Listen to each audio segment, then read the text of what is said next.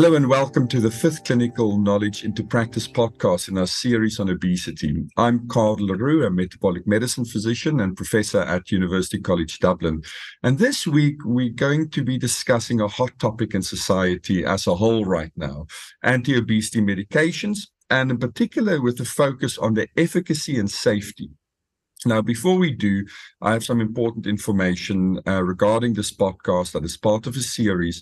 And you'll remember this is accredited with 0.25 AMA Category 1 credits. And claiming these credits is straightforward enough.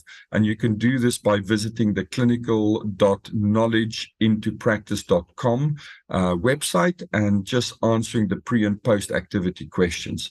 There's a link to the website in the episode notes and if you're listening in a podcast app. So be aware that this podcast series is supported by an educational grant from Eli Lilly, but um, they had no influence on the content or the faculty selection. So now in previous podcasts in the series, we've really established the disease of obesity as one of the major healthcare challenges of our time. In the US and some countries in Europe, obesity affects around a third of the population. We've seen that it is associated with an increased risk of various metabolic, cardiovascular, and skeletal complications, as well as some cancers. So, but there's also significant impact on the individual's psychosocial health. So, treating obesity is therefore a key priority. Now, obesity treatment guidelines may vary, um, but they do agree that the most appropriate approach for obesity treatment should be multidisciplinary and should include lifestyle modifications, behavior therapy, pharmacotherapy, and or bariatric surgery. So the pursuit of anti-obesity medications has been challenging. Um, the history of pharmacotherapy for obesity has included um, approval failures and some treatments causing adverse events. Um, and that has really unsettled the field. So, however, the outcome from recent clinical trials with the newer and advanced therapeutic candidates have looked very promising and have now led to new approvals. So, here with me to discuss the efficacy and safety of these new treatments and those in the pipeline is Dr. Sean Wharton. Now, Dr. Wharton is the medical director of the Wharton Medical Clinic, a community based internal medicine, weight management, and diabetes clinic. He's also an adjunct professor at McMaster's University in Hamilton and York University in Toronto. So you can find links to both of our disclosures in the episode notes. And Dr. Wharton, thank you very much for joining us today. Absolutely, Carel. It's really nice to be here. So let's go back historically. Why do you think we thought that medications will only work in people who adhere to lifestyle changes? And how is that different today? Right. So when we look at a lot of other chronic disease states, we we what we did was we developed a medication that would work regardless of the person's ability to adhere to the lifestyle state. So if you're taking aspirin to ensure aspirin to ensure that your coronary artery disease are your coronary arteries are actually free of the platelets that are sticking to the side, that aspirin is going to work regardless of what the person does Will their heart disease be a little bit better if they exercise and eat better? Sure, it will. It's always better with the adjunctive life. Uh, a adjunctive lifestyle change.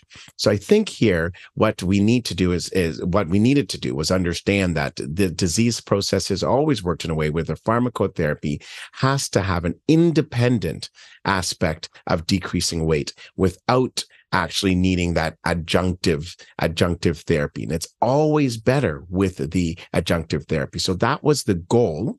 Um, and i think the reason why we always thought we it would only work with that is because of biases.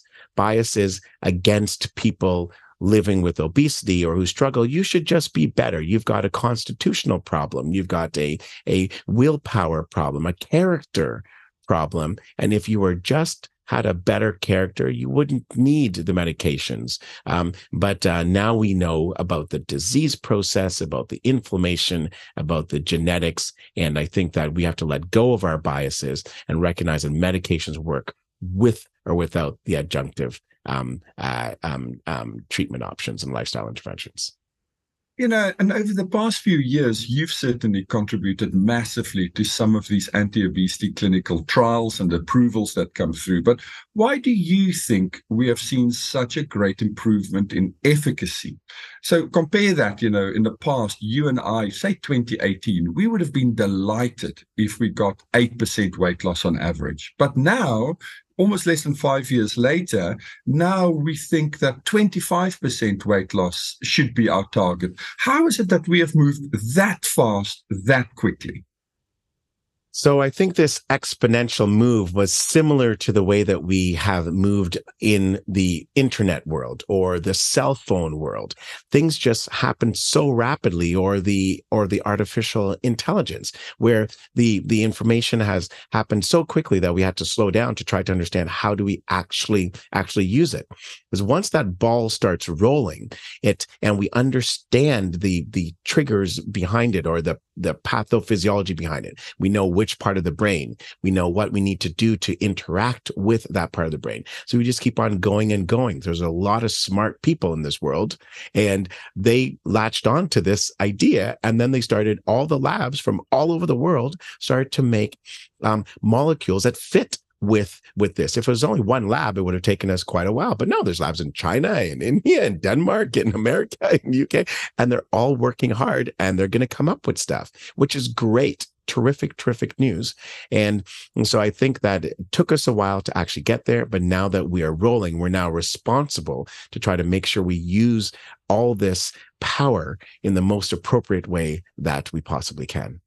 And I agree with you. I really like that analogy because I also have to find myself in clinic sometimes just having to pause and think because, you know, this has gone so fast. You know, sometimes I'm really surprised with what I'm seeing and I'm reevaluating what I'm doing and I'm changing what I'm doing now that we have these treatments. Do you find yourself in a similar space?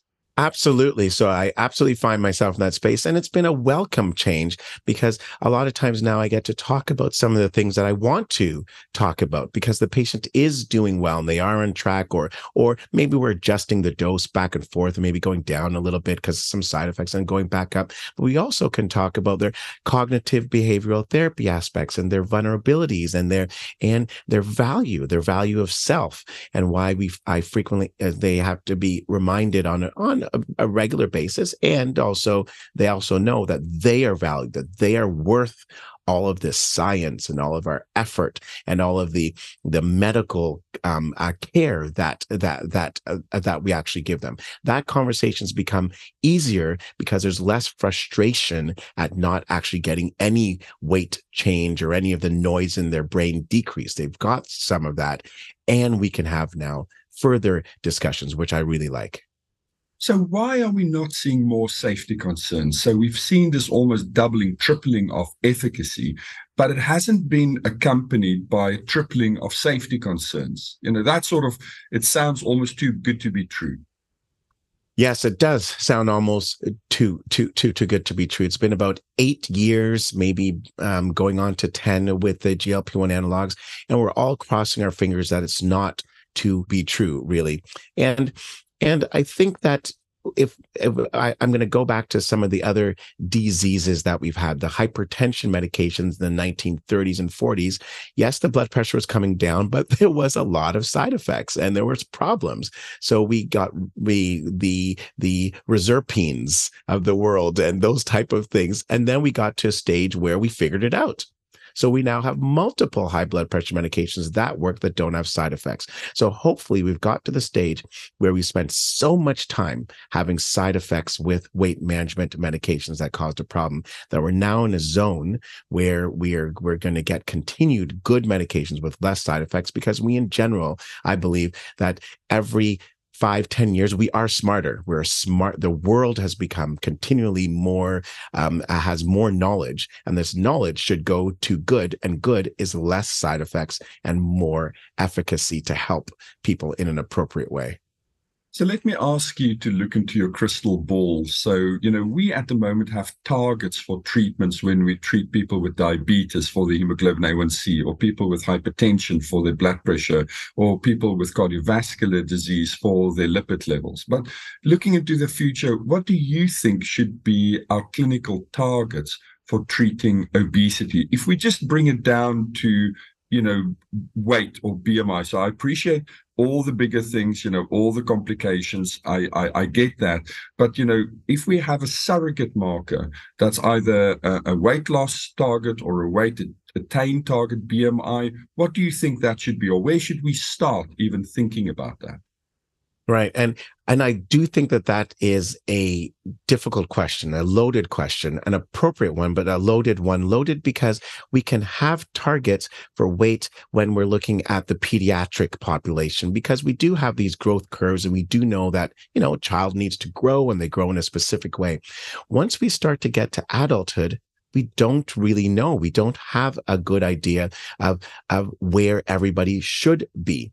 I I mean, people have the opinions of where they think they want um, their desirability to be in terms of where where they look and how they feel and how they feel in in their clothes and in that as they're moving their body, men and women. And we have a desirability in what what we think we would want our partner to look like or or or, or have certain ways. And and these things these things are social um, uh, aspects.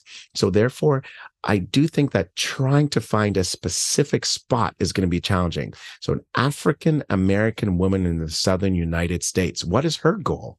I mean, I think that they're sensationally beautiful and wonderful at, at BMIs that are possibly different than other people around the rest of the world. But what I do want as an internist is them not to have type 2 diabetes them uh, for for for pre-diabetes to be treated for their liver not to be in a direction that things are going to go um, going to go bad but where should they be in terms of their goal it is a complicated question um, uh, because there's other factors that are connected to it to uh, with it.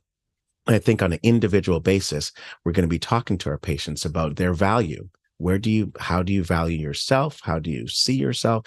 And let's talk about that. And let's talk about um, um, uh, those aspects as to as to where we want to actually actually land because we can land in different spots but you may not want to land at a bmi of 18 you may not you may want to land at a different BMI that makes you healthy, makes you look good, make you makes you feel good in your body, and makes you value yourself properly. I really like that approach. You know, Sean, thank you so much. You know, and this brings us to an end of this fifth episode in this Clinical Knowledge into Practice podcast series. Thank you very much to Dr. Sean Wharton for providing us with such interesting discussions on anti-obesity medication. Now, in this episode notes, you can find a link to the Clinical Knowledge into Practice website where you can claim your CME credits for this episode. And in our final episode of the series, we'll be looking at what's next in obesity management and what can we expect the future to hold. So thank you very much for listening.